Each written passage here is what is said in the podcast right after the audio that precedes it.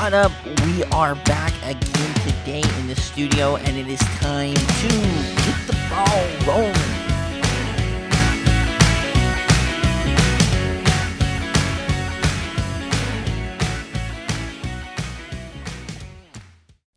What up? We are back again today in the studio. Excited to be here with you guys once again, rocking with you. I know it's been a while since I've put out a podcast. Uh, we did have week zero in that time along with week one. Uh, I had some uh, family come down and visit in beautiful sunny St. George. And so uh, decided to take a little bit of a break and enjoying that post graduation life. And it feels so good. Uh, I was able to watch a lot, a lot of football over uh, this last weekend, uh, despite spending time with with family and stuff. Uh, that's just kind of how Labor Day goes. So I'm excited to be talking today a little bit of FCS. So we'll do our introduction, uh, games that surprised us, uh, a lot of things that I saw in Week One. Give you my commentary and what I'm looking forward to in Week Number Two. And so I I'm not going to beat around the bush any longer. The Week One storyline was definitely the way that the FCS played against the FBS. Uh, you got to give them big time kudos. Uh, I'm really excited to.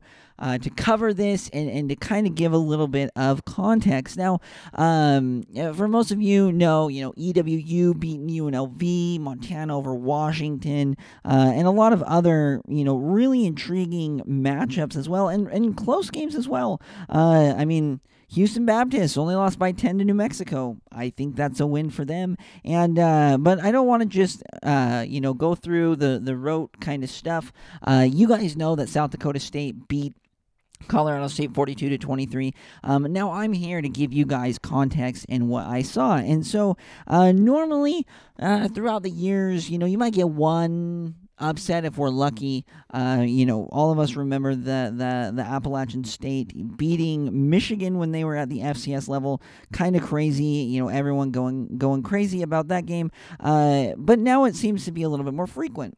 And I had a conversation uh, with my father. He uh, spent he he coached uh, high school football for a very long time and i was just like i'm trying to get in the head of of these college coaches and and what's been kind of going in the in the changing college football landscape anyway, our, our conversation was was really interesting. But basically, what I, I, I called my dad to, to think out some of these thoughts. So this is the conclusion I kind of came to.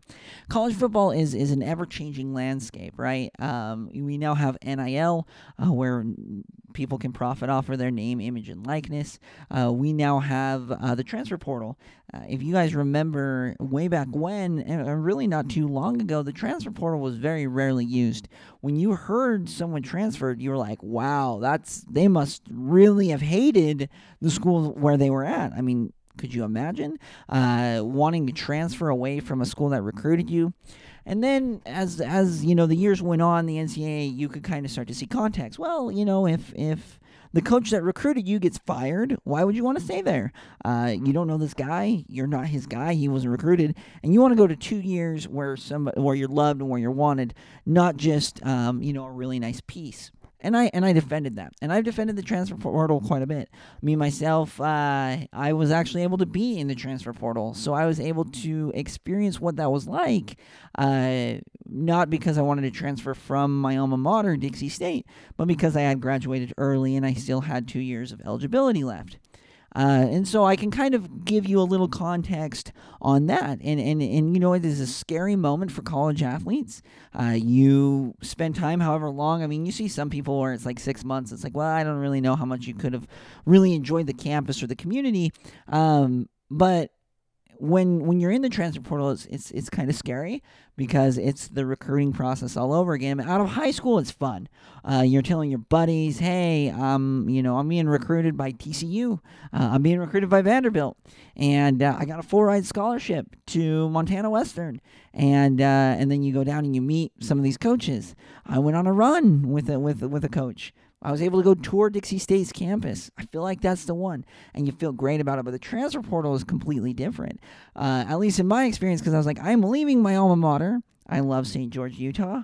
I don't want to leave. I've put my my heart, my soul, my blood, my sweat, my tears, my throw up, cross country runner style, you know, into this. And so the transfer portal is this unique place where you know teams are able to find. Um, it's almost like a, a, a JUCO, what, what JUCO used to be, because if you can get a kid that's only that's been in college for two years.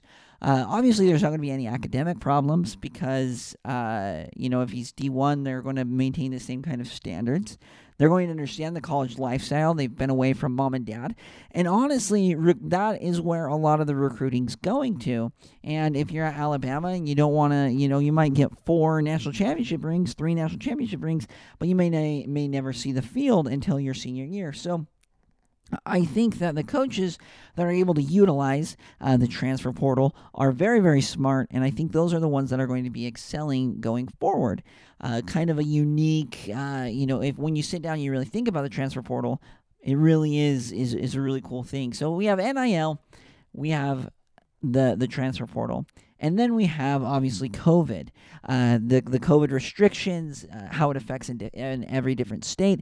And I'm not going to get into that because I don't uh, too much. But the one thing I do want to focus on is, is a theory I had in the Olympics. Uh, again, we're going to use a, a, running example because that's what I know. That's kind of my world, along with football being been around it, right?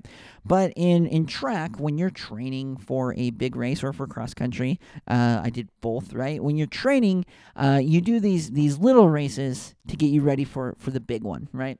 And a cross country season starts in pretty much March for for me, and we're going to end at the end of November.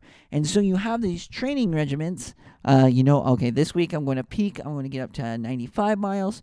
And the next week I'm going to drop to, to 40 miles uh, to give myself a, a break. And then I'm going to ramp back up to 90. And, you know, you kind of have these ebbs and flows, different speed sections and stuff like that. Well, with the Olympics, those guys are, are on a whole nother plane than what I even comprehend. But from what I understand, they're on a three and a half year cycle where they give where they're getting their bodies ready. Uh, prior to the Olympics, you know, six months to three months out, they're not going to be doing a lot of races. They're just going to be training, tuning up, being very, very cautious with their bodies. Lots of plyometrics, lots of, uh, you know, massages, not really intense stuff. And obviously, COVID 2020, Tokyo gets postponed to 2021. And all of a sudden, like, it looks like the world is starting to catch America, which, you know what? There's a lot of different athletes out there now that I think that are are really good, and uh, maybe maybe it's that. But in my opinion, I think it's because of the the, the physical regiment. Uh, the the athletes weren't prepared to sit out a whole nother year. Their bodies and multiple time, you know, Allison Felix, these these Olympians that have gone multiple times, they kind of know their regiment. So now we put that into context, right?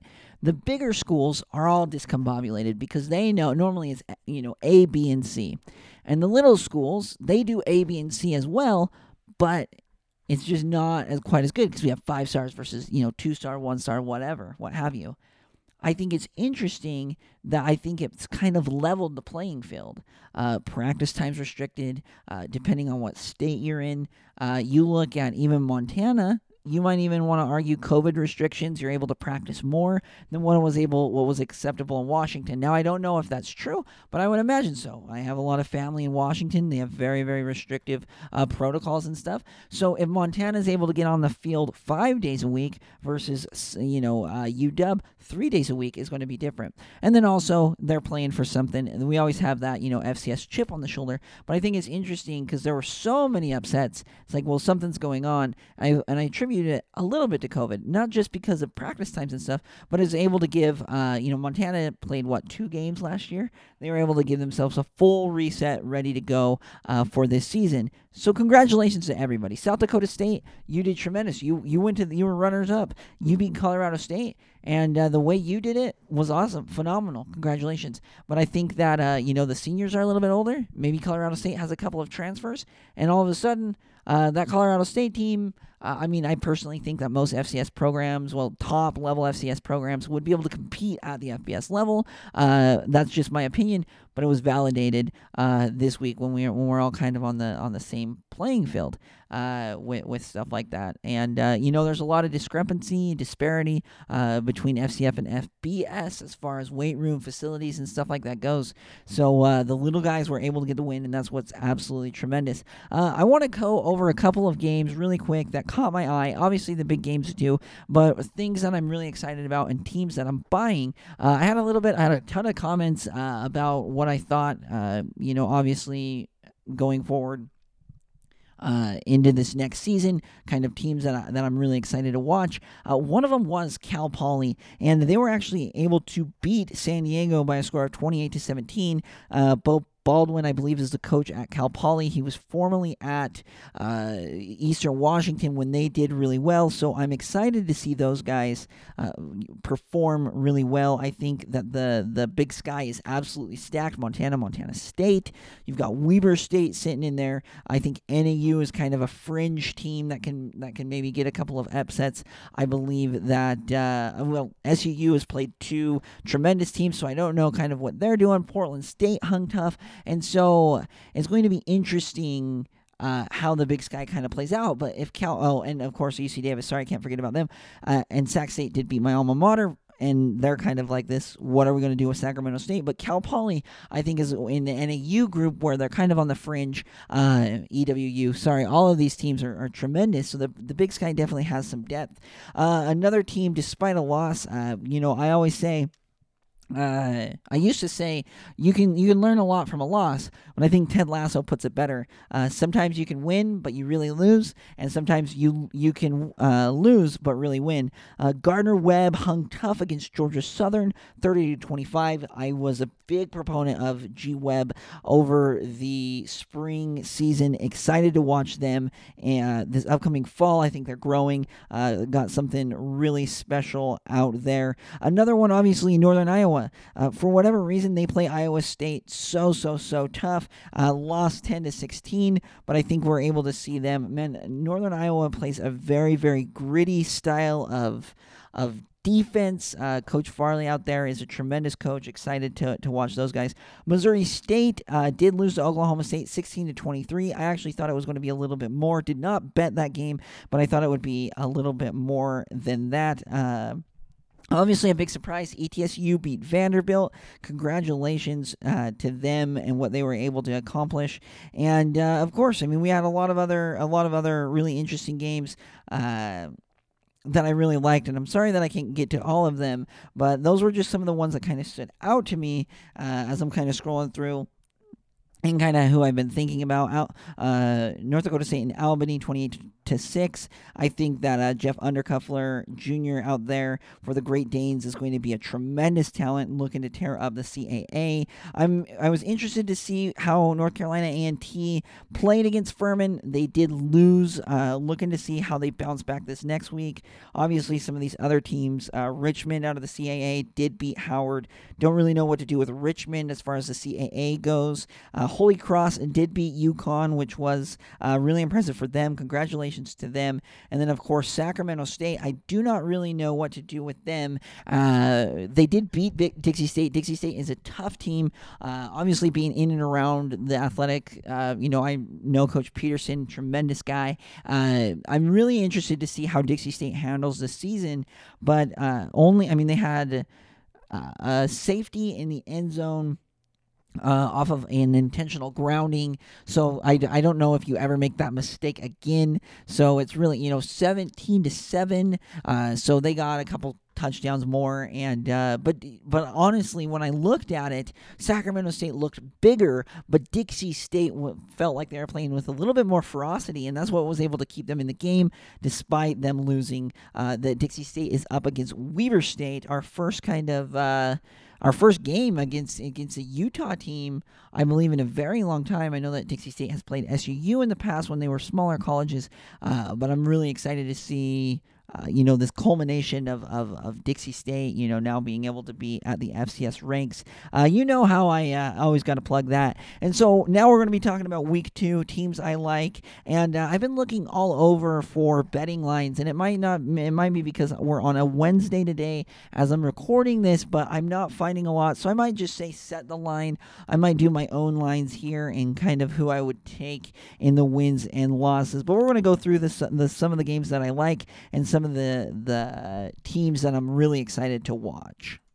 Okay, first up on the docket is Stony Brook against Colgate. Now, both of these teams lost in week number one. Stony Brook falling to New Hampshire 27 to 21, and uh, Colgate losing uh, pretty badly to Boston College. Now, I'm really excited to watch this game, mainly because Colgate uh, a couple of years ago was very dominant uh, in the Patriot League. They they they dominated. They had made, I believe, they had a couple of playoff wins during that time, and now it seems like they've kind of taken a a step back as Holy Cross has ascended uh, there. I'm interested to see uh, both teams how they bounce back uh, against the loss. Now, Stony Brook obviously was a closer loss than than what Colgate was, but I uh, honestly it was such a close loss, 27 to 26.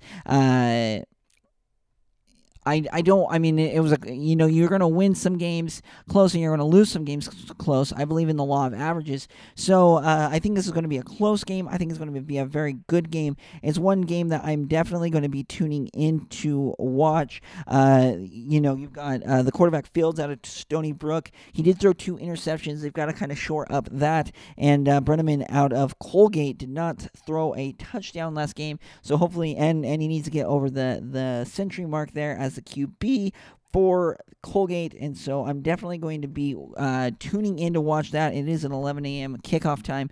Very excited to see, um, just because if Colgate is good, uh, I mean, and they're going to obviously play Holy Cross later in the season they could be a fringe top 25 team at full strength. Obviously, last year was kind of a weird year. The year before, they were kind of down. So we're almost, you know, we're three years removed from their really good run. And so I'm really interested to see what these guys are three seasons. I'm really interested to see the, the trajectory of the program and uh, and that they do play at Holy Cross on October 23rd. So uh, I, I, I just want to see where they're at. Uh, as far as uh, the Patriot League, and uh, if they could be a fringe top 25. Like I said, a few years ago, really good. Now they're kind of on the decline. Uh, can they get back to what they were playing at?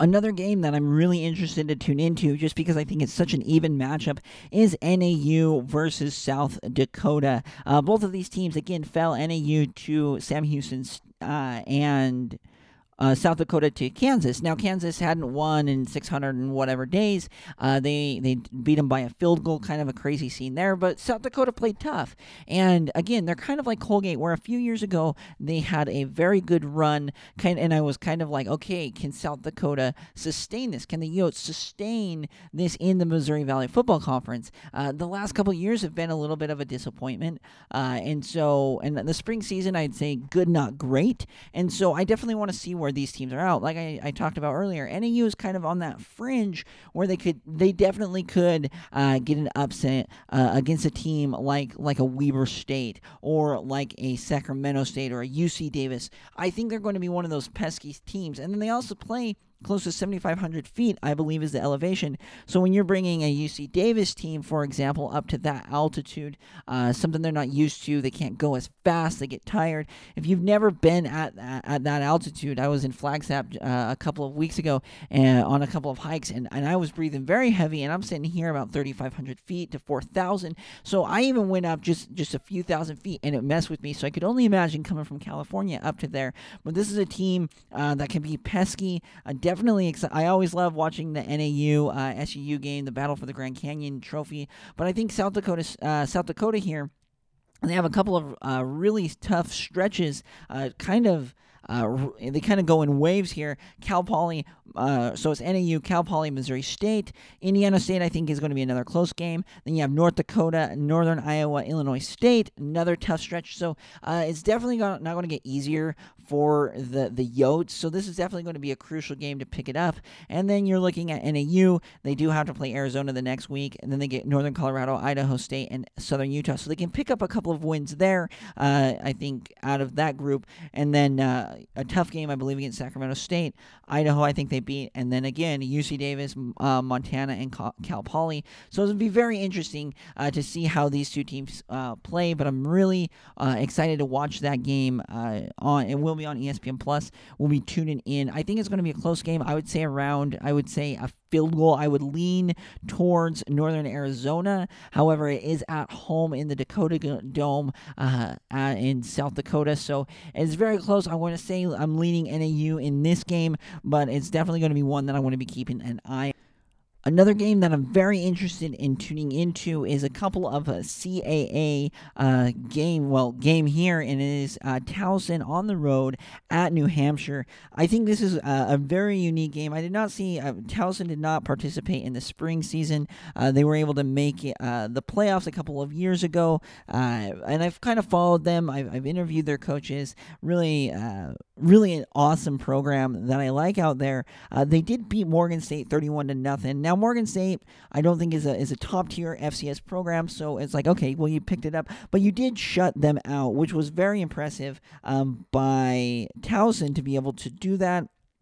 And so now they're looking at a very tough game on the road against New Hampshire. Uh, this is another one of those games where it's like it's a go either way game. New Hampshire uh, was kind of up and down again in the spring season. It's hard to base what happened in 2020. So if you go back to 2019, it's like, okay, New Hampshire uh, was good. Again, good, not great. They could have made some noise. They didn't get in.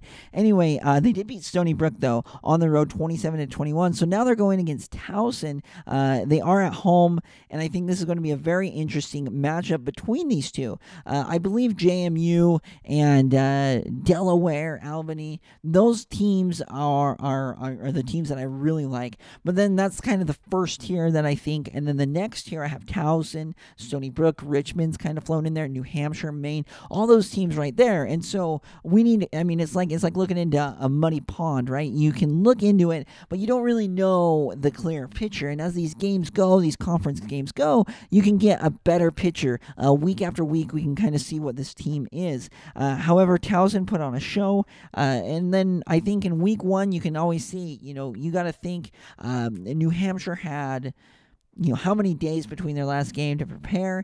Uh, they obviously prepared those kids well against Stony Brook. They want to play gritty. Uh, the their defense had a couple of tremendous stops, and so I'm definitely interested to see this game as it kind of uh, rolls on uh, a CAA matchup very early in the season, but one that I'm definitely going to be tuning into.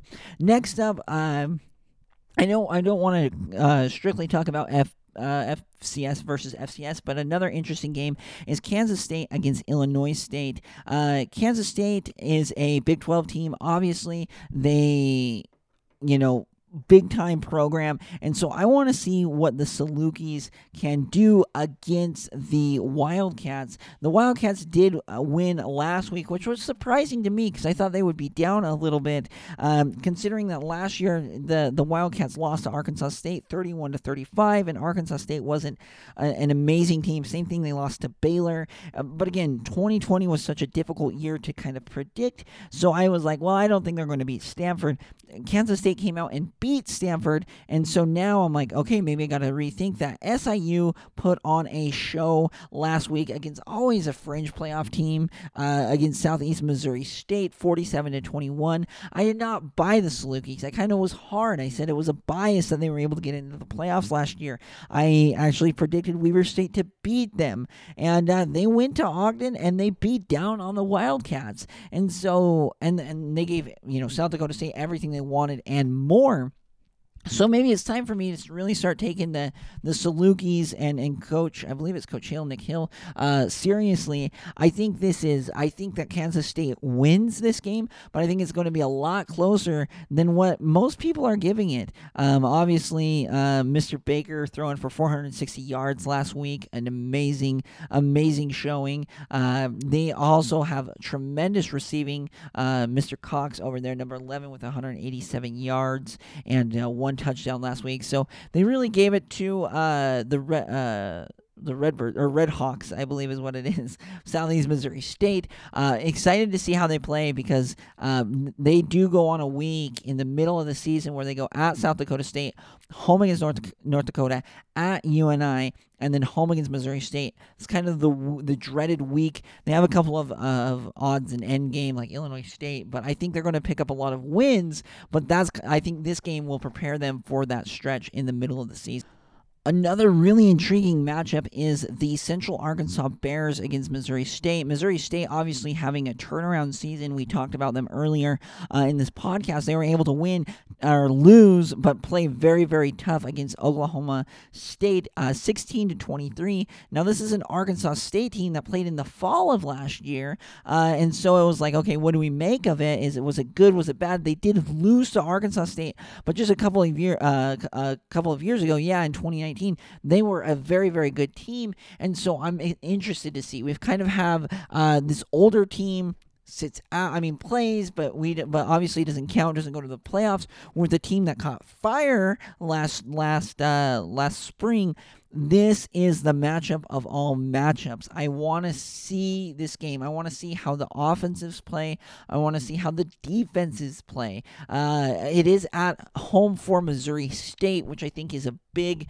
uh, big advantage. Uh, Coach Petrino uh, over there is, I mean, he's been in these big games but do not sell Central Arkansas. They were actually one of my favorite teams a couple of years ago. Uh, I did, I do believe they did end up losing to uh, North Dakota State, if I, if my memory serves me. But this is a big time matchup. Uh, you know, it's going to be a nice, uh, you know, semi cool day, 70 degrees in in Missouri. It's going to be a six o'clock start game. I think uh, I'm actually going to take the Bears in this game. No, just kidding, because they're both Bears.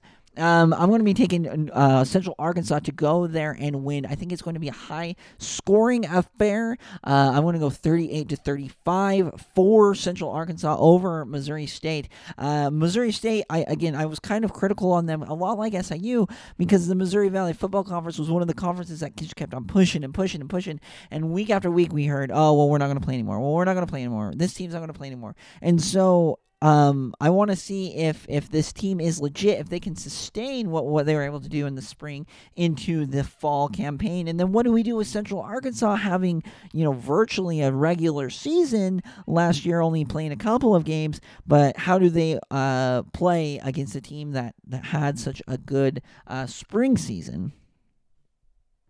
All right, just to wrap up here, just a couple more games left. Uh, one game, again, that I will definitely uh, be watching or, or, following very closely uh, Northern Iowa on the road against Sacramento State. Again, a lot of these teams set out, a lot like Towson a few years ago. Very, very good, very talented.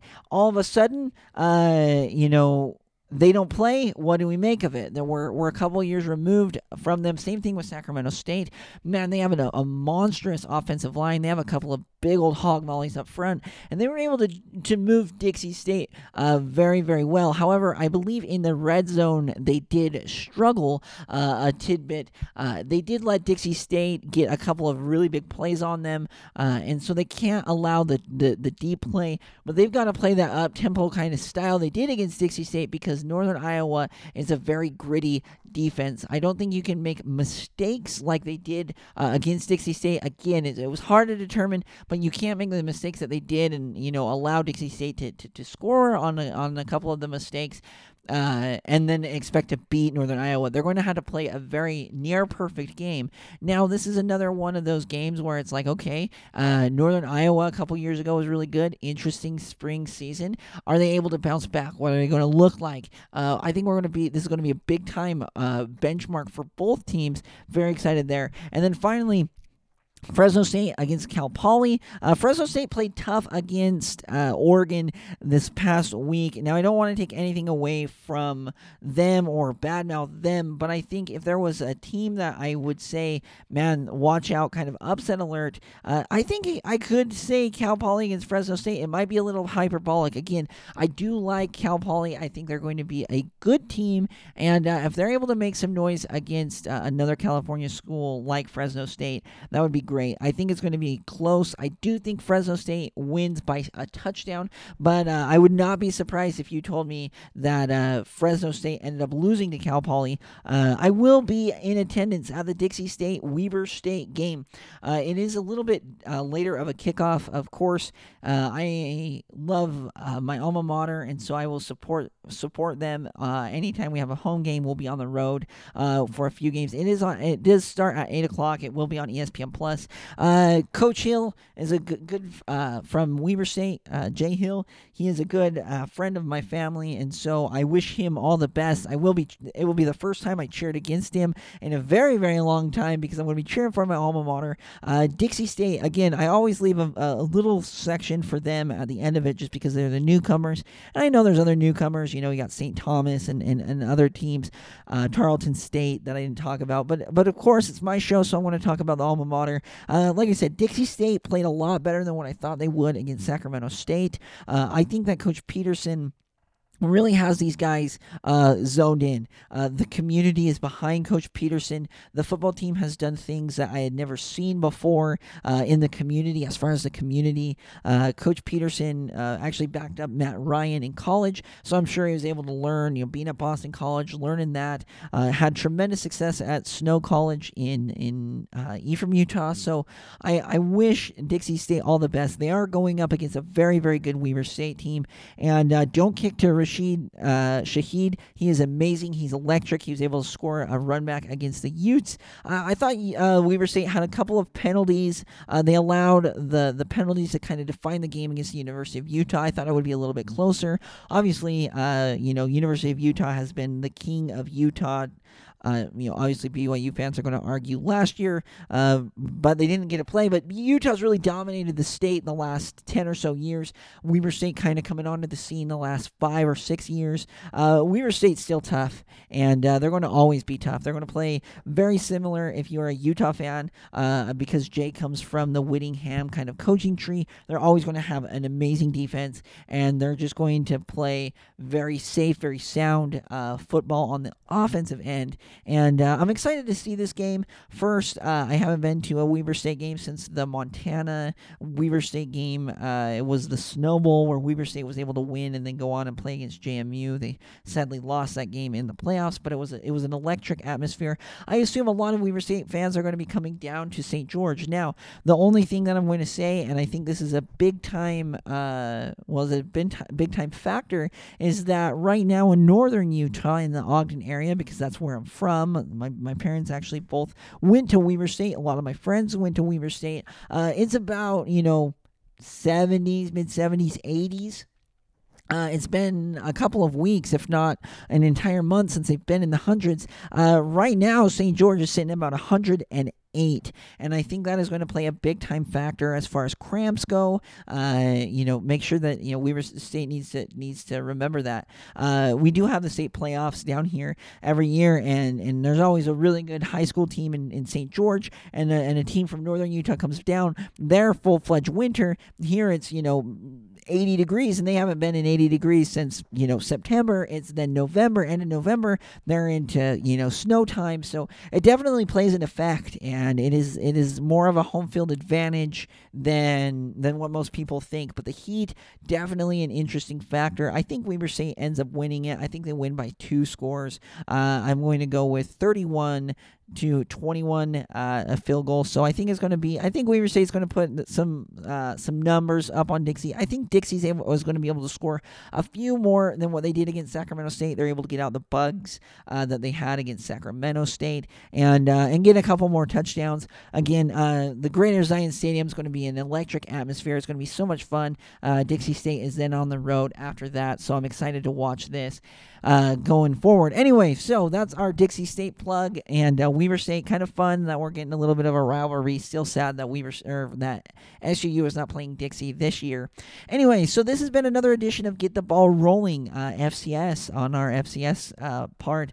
Uh, hopefully, you know, I, I, it made sense to you. I, I always try to incorporate everything. Uh, we always get a lot of fan mail, a lot of emails, and stuff like that. I'm really excited that we're growing the way we are. I am amazed at the growth that we've been able to sustain over the couple years.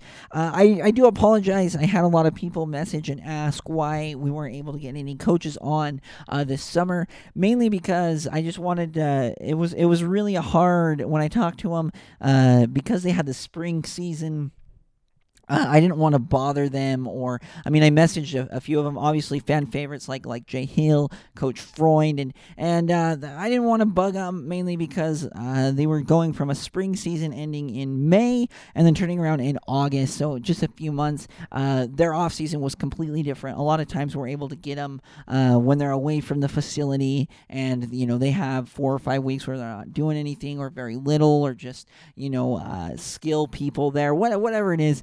Uh, but we're definitely going to be bringing them back on of course, again, like I said, some of our fan favorites. Uh, we'll hopefully be bringing on uh, Coach Hood from Murray State here in the future. We're going to wait till the season winds down, talk about that, and then talk about the upcoming season with them. So stay tuned for that. But that's mainly what this this channel was built on was getting those interviews, and then during the season discussing what we saw. And uh, again, uh, one of the other things that I got a lot of questions on is preseason top 25. I don't do a preseason ranking, and I wait till week uh, after after week two to release my top 25, mainly because I don't know what to make of it. I honestly wish I could wait till week four, uh, just because I know a little bit better. And it's not about being the first or being the fastest, it's about getting it right, in my opinion. And that's why I wait, uh, because I want to see where people are at. And if I rank, uh, you know, a lot of people right now have Montana at number one. Well, what happened to Sam Houston?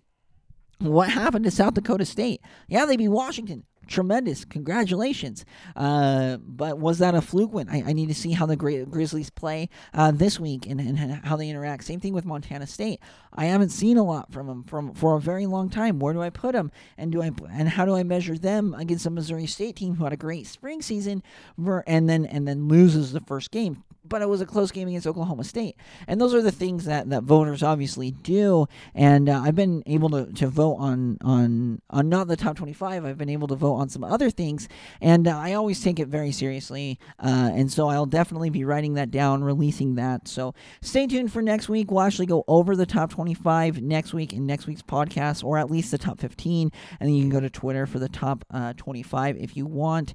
Anyway, so we're going to be rolling with that. Uh, like I said, a lot of questions from the from this fall and spring. Again, Campbell, what do I do with them? Towson, what do I do with them? Montana State. Uh, Got to watch one more week. Uh, give myself another week of, of just complete and total indulgence into college football.